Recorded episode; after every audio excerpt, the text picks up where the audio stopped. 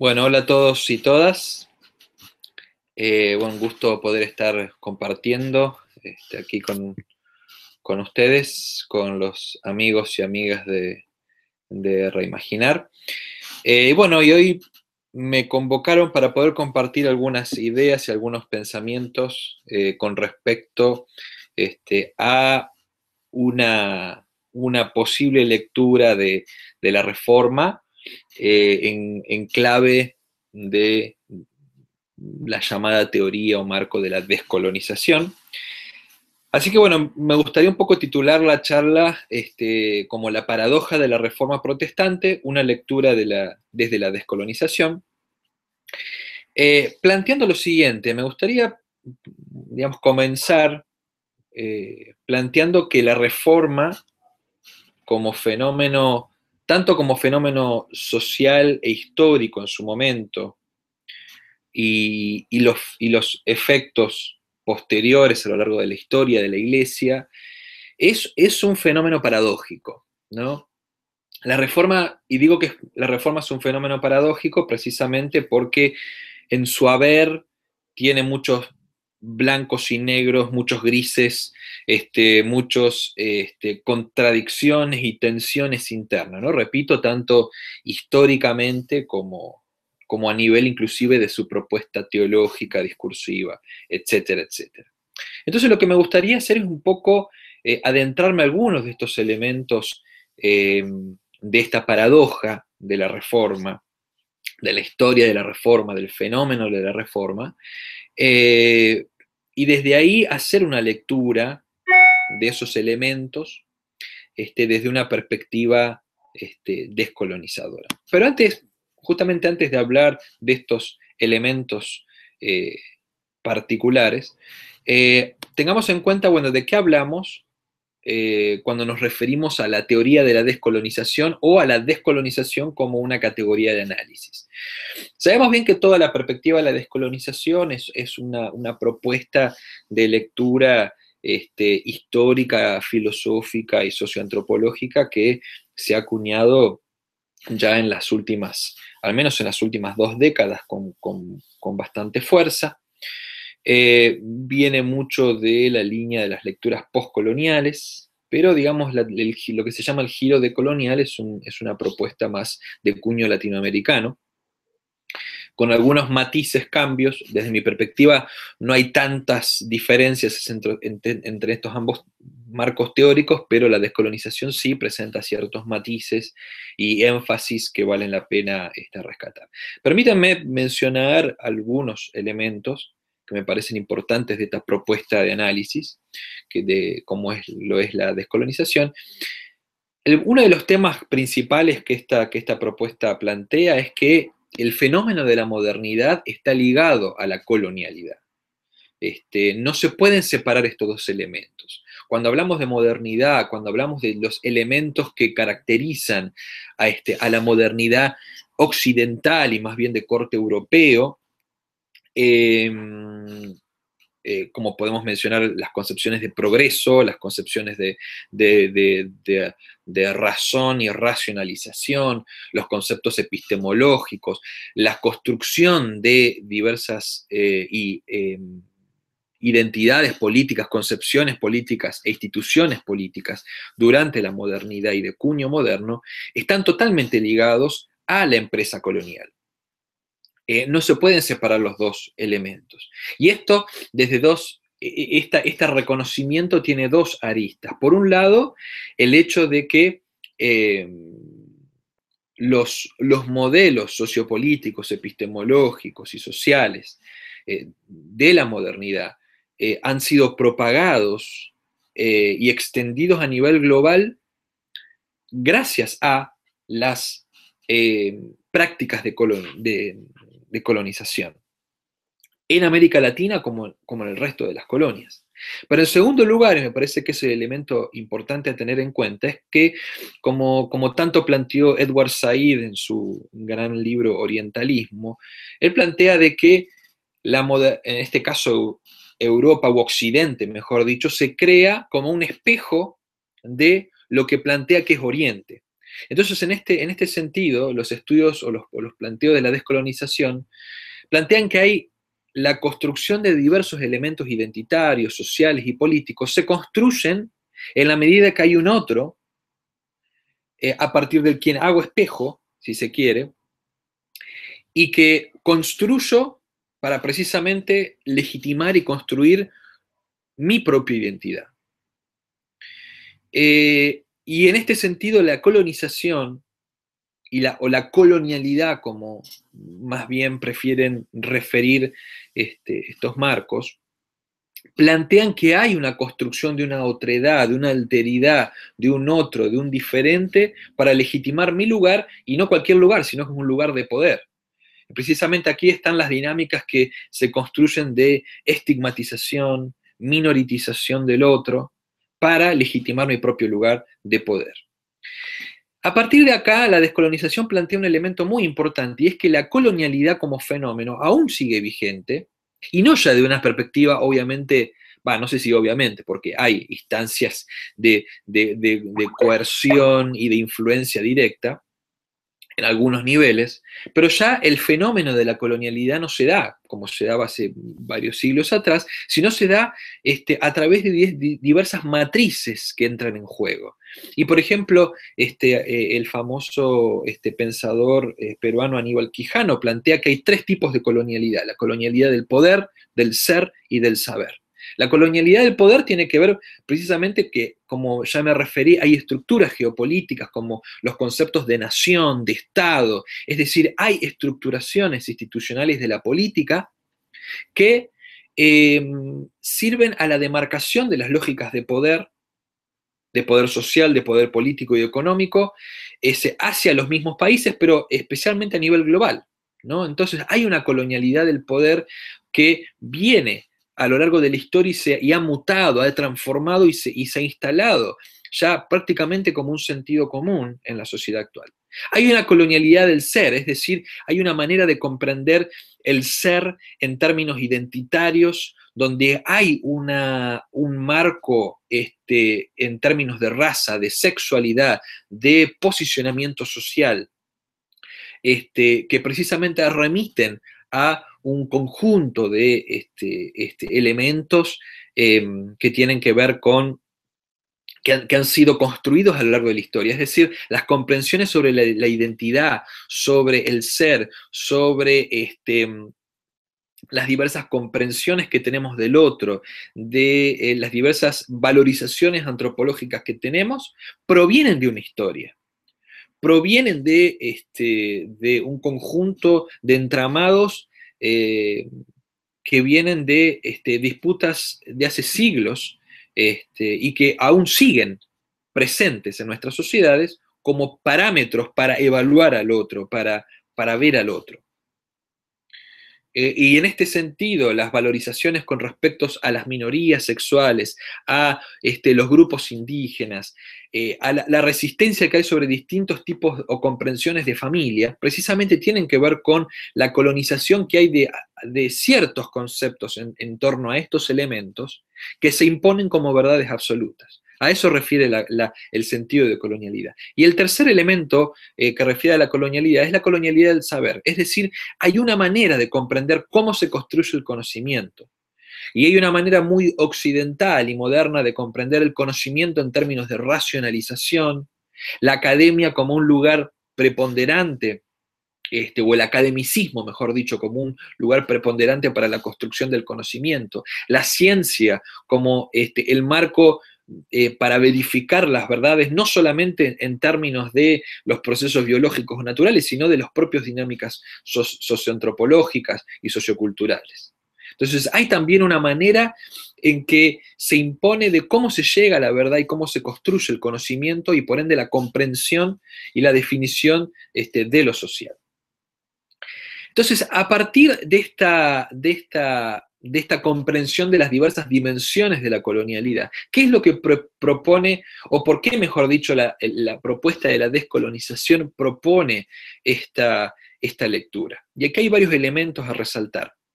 En primer lugar, el sentido de colonialidad nos sitúa, nos ubica respecto a cómo comprendemos las dinámicas de poder actuales. ¿no? Eh, hoy tenemos que comprender de que las dinámicas globales, las dinámicas de transnacionalización, etcétera, tienen una historia eh, y no son solamente fenómenos contingentes del momento, sino que tienen un trasfondo y que especialmente tienen un trasfondo que, que pretenden legitimar este, como verdades absolutas diversos paradigmas con respecto a la comprensión del ser, a la comprensión del otro, a la comprensión este, y legitimación de las instancias sociales en que tenemos y que vivimos. Eh, pero la descolonización también plantea de que el hecho de que exista una, diversas matrices de colonialidad hacen que exista, como dice Walter Miñolo, una diferencia colonial. ¿Y qué implica reconocer esta diferencia colonial? Es decir, esta, estas, estos procesos de diferenciación entre, entre grupos, entre sectores de poder, entre dinámicas sociales. Dos cosas. Por un lado, lo que hace es demarcar cuáles son las dinámicas de poder, es decir, poner en evidencia que existen grupos de poder, que existen dinámicas que intentan sobrepasarse por otras, pero también la diferencia, reconocer que existe una diferencia colonial, es reconocer un locus, un lugar donde también hay resistencias. No hay solamente construcciones hegemónicas de poder absolutos, sino cuando reconocemos que hay una diferencia, es decir, una diferencia de, de, este, de matrices, de sujetos y demás, también estamos dándole lugar a estos otros sujetos que pretenden ser subyugados, estos sujetos subalternos, como dice la teoría de la descolonización, pero que también son reconocidos. Y es acá donde entra, a partir de esta diferencia colonial, un concepto que es el concepto de mímesis. ¿Qué quiere decir esto? Que las dinámicas de poder no se, no se juegan solamente entre blancos y negros, sino entre las fisuras y las fronteras que se crean entre los distintos lugares o nociones de poder. Los entremedios, como decía Omibaba, este, o, los, los, lugares fronterizos, como dice Miñolo, o a mí me gusta usar más lo que una este, este, pensadora este, como Catherine Walsh plantea, que los posicionamientos fronterizos críticos. ¿Qué quiere decir esto?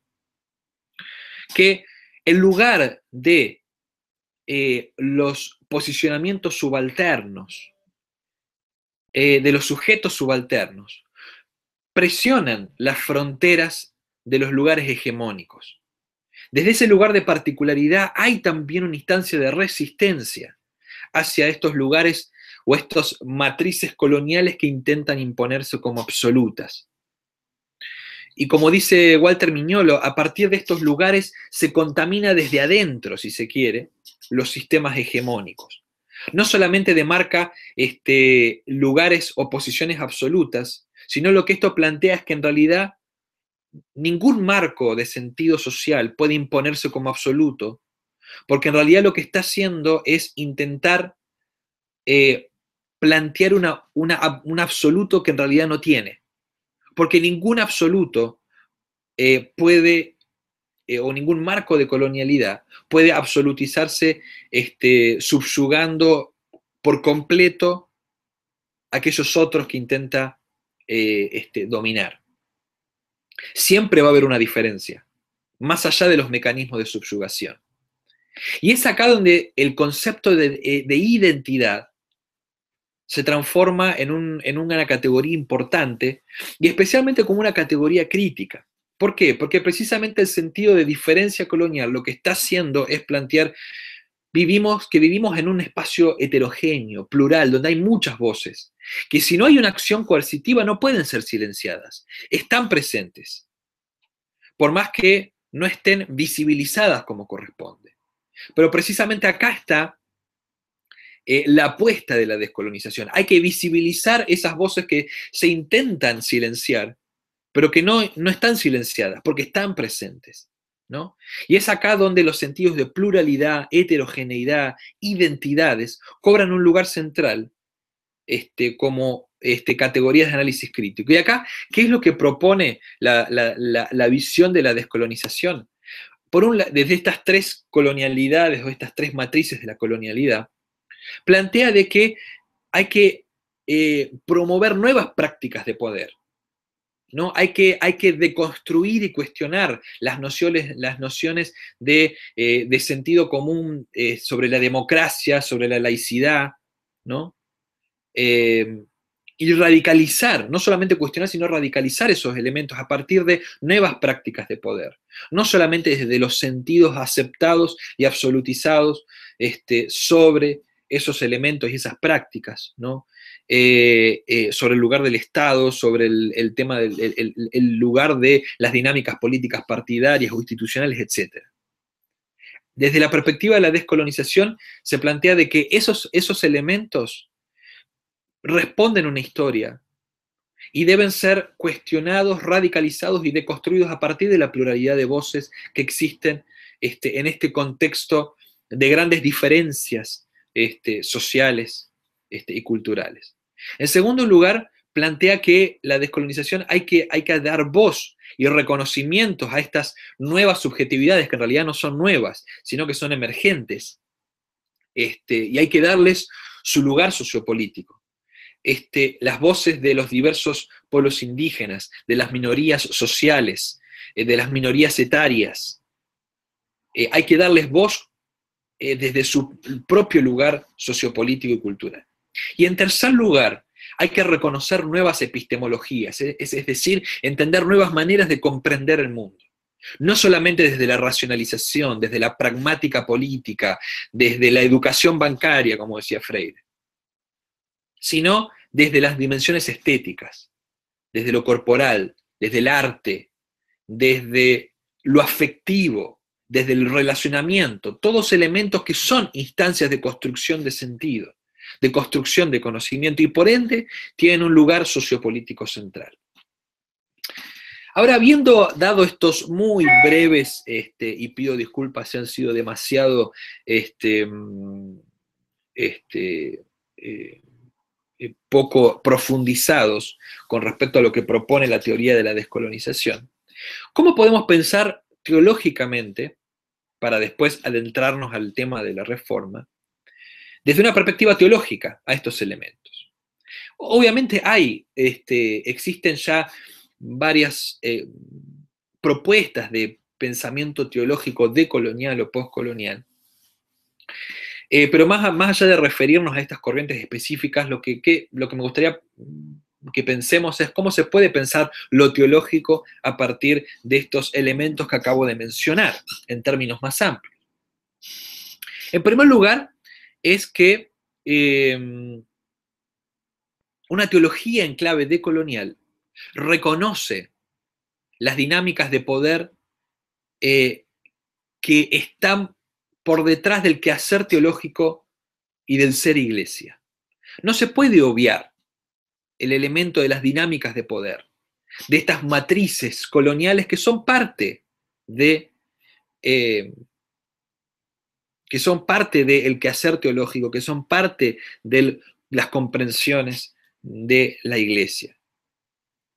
Eh, reconocer estas instancias, reconocer estos elementos, implica precisamente deconstruir y abrir las nociones de la propia teología y de la propia eh, eclesiología, de la propia iglesia, sobre aquellas dinámicas de poder que están en el fondo y que a veces son silenciadas, subyugadas, pero sobre todas las cosas que sirven al silenciamiento de las voces heterogéneas que son parte del quehacer teológico y del quehacer eclesial.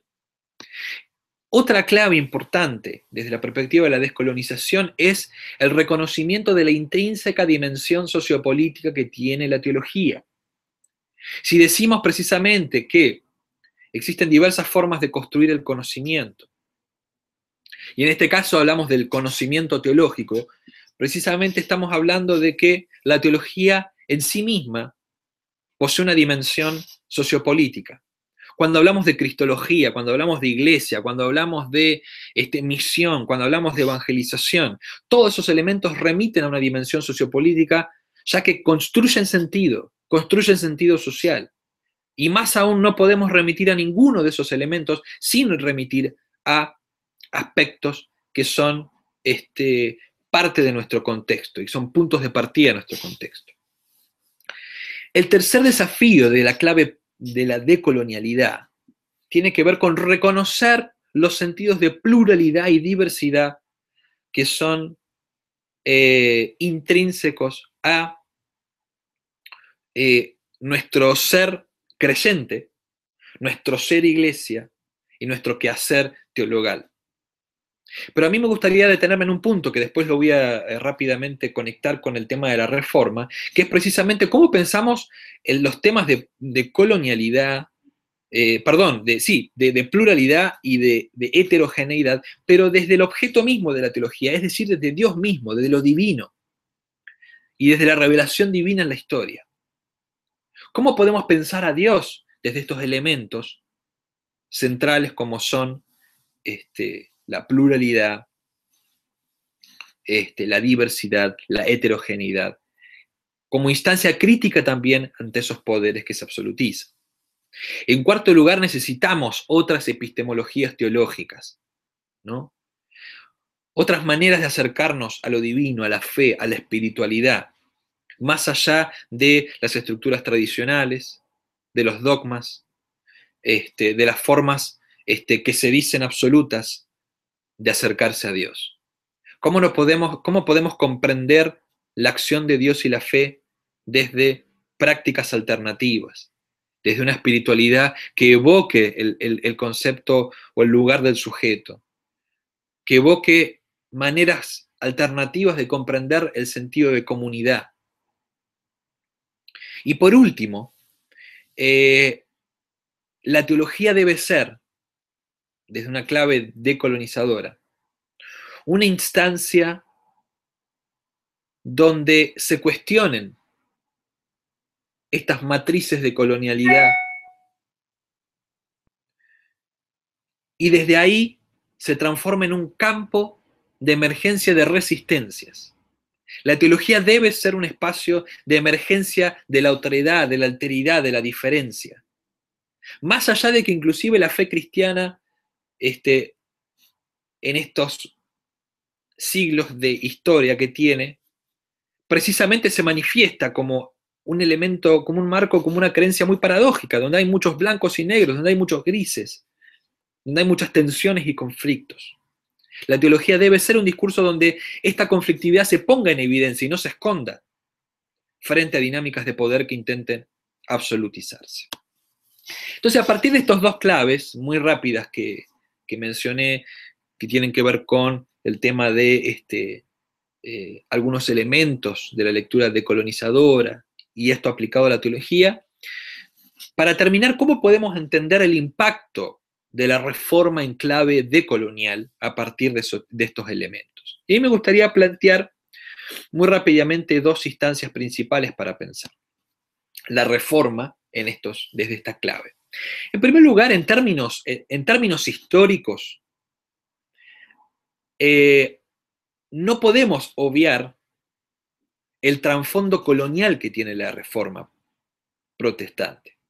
Y esto me refiero en varios sentidos. En primer lugar, porque hay, como dice un texto de Enrique Dussel que está circulando bastante, el impacto de la figura de Lutero no se puede desprender de todas las transformaciones, tensiones que se estaban dando en la transición de la Europa medieval a la feudal, y especialmente de, este, del norte de Europa, donde emerge este, la, la figura de Lutero y todo el movimiento alrededor de él. O sea, no podemos obviar eh, las dinámicas geopolíticas, las dinámicas en el propio continente europeo, para entender el impacto que tuvo Lutero.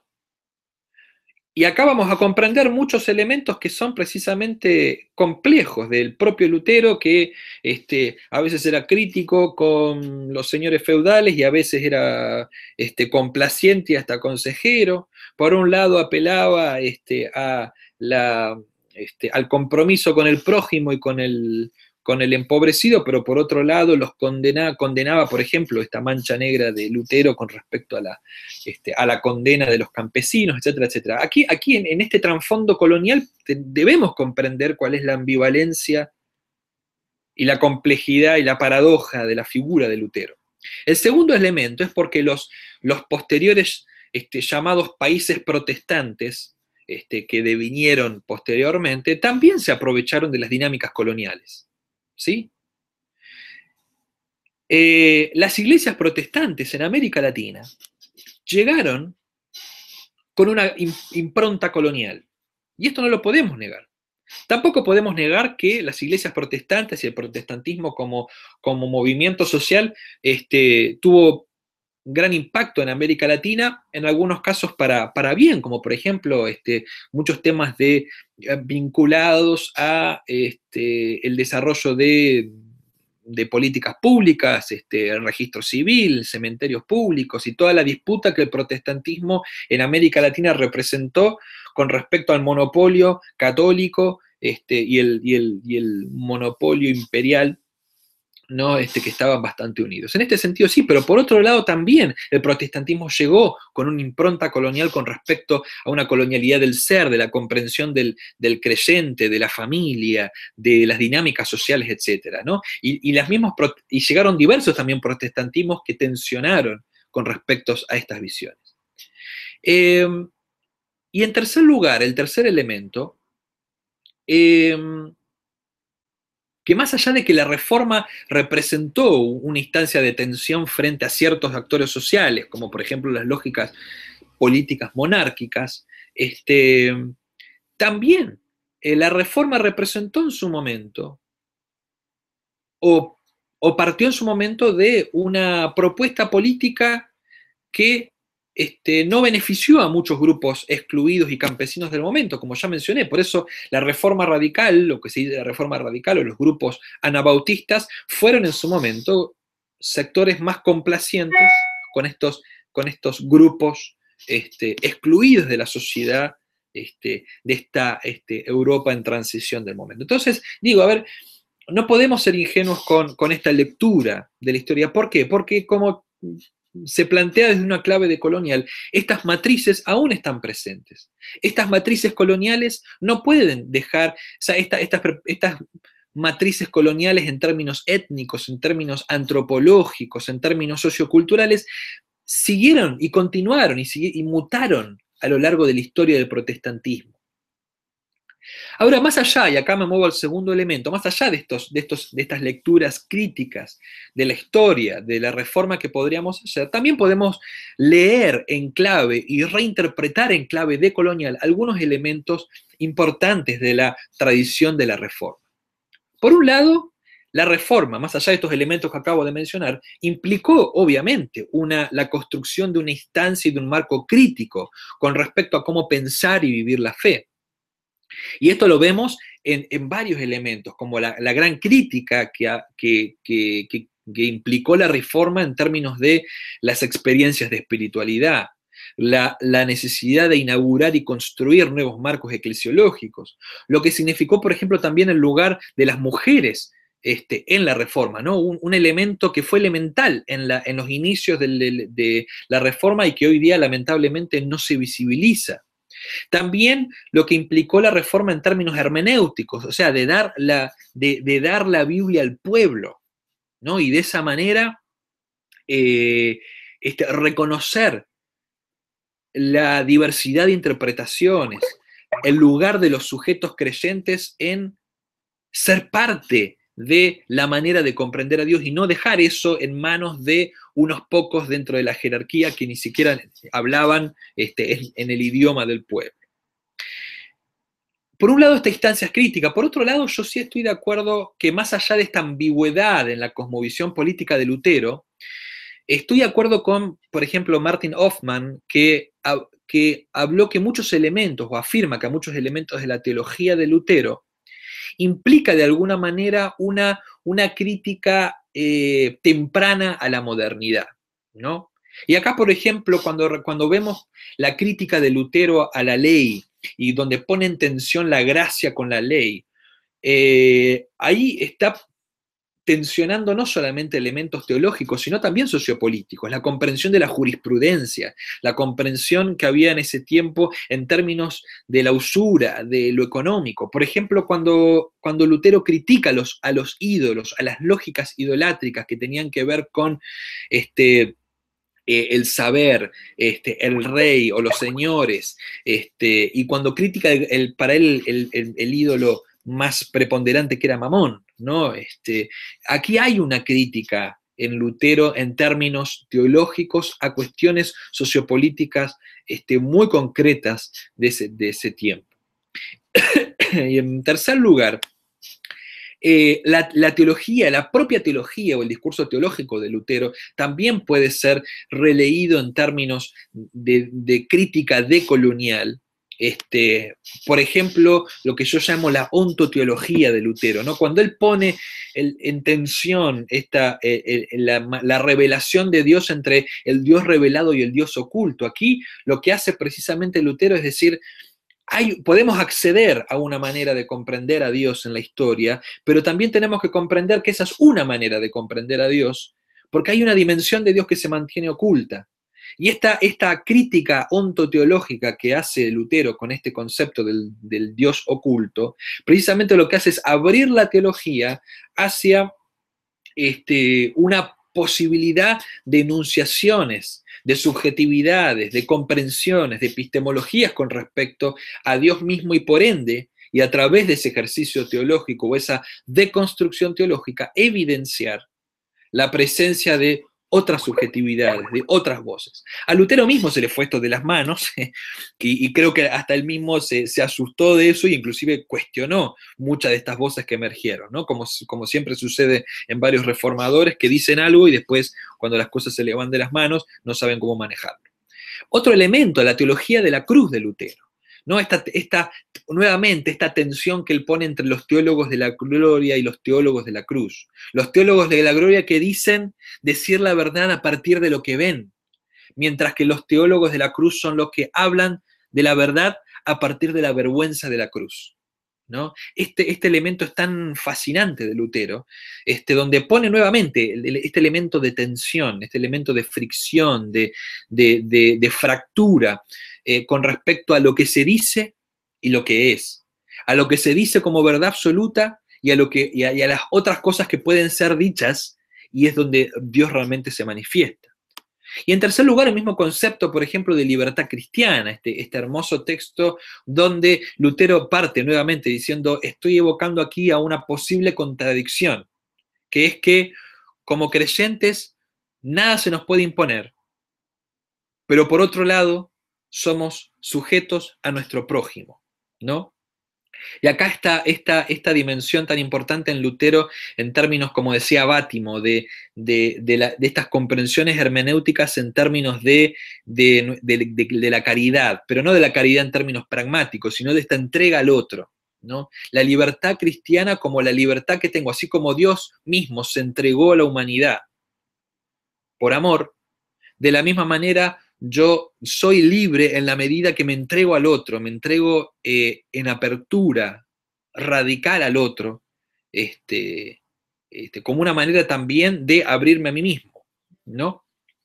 Entonces, en este sentido, es, eh, eh, podemos comprender que la teología de Lutero tiene eh, también estos elementos de apertura, de reconocimiento de la pluralidad, pero no solamente en términos descriptivos y pragmáticos, que esto es lo importante de Lutero, sino en términos netamente teológicos. Es decir, Dios mismo es el que habilita esta instancia de pluralidad. Ahora sí, para ir concluyendo, un par de algunas conclusiones este, con respecto a todo esto que hemos dicho.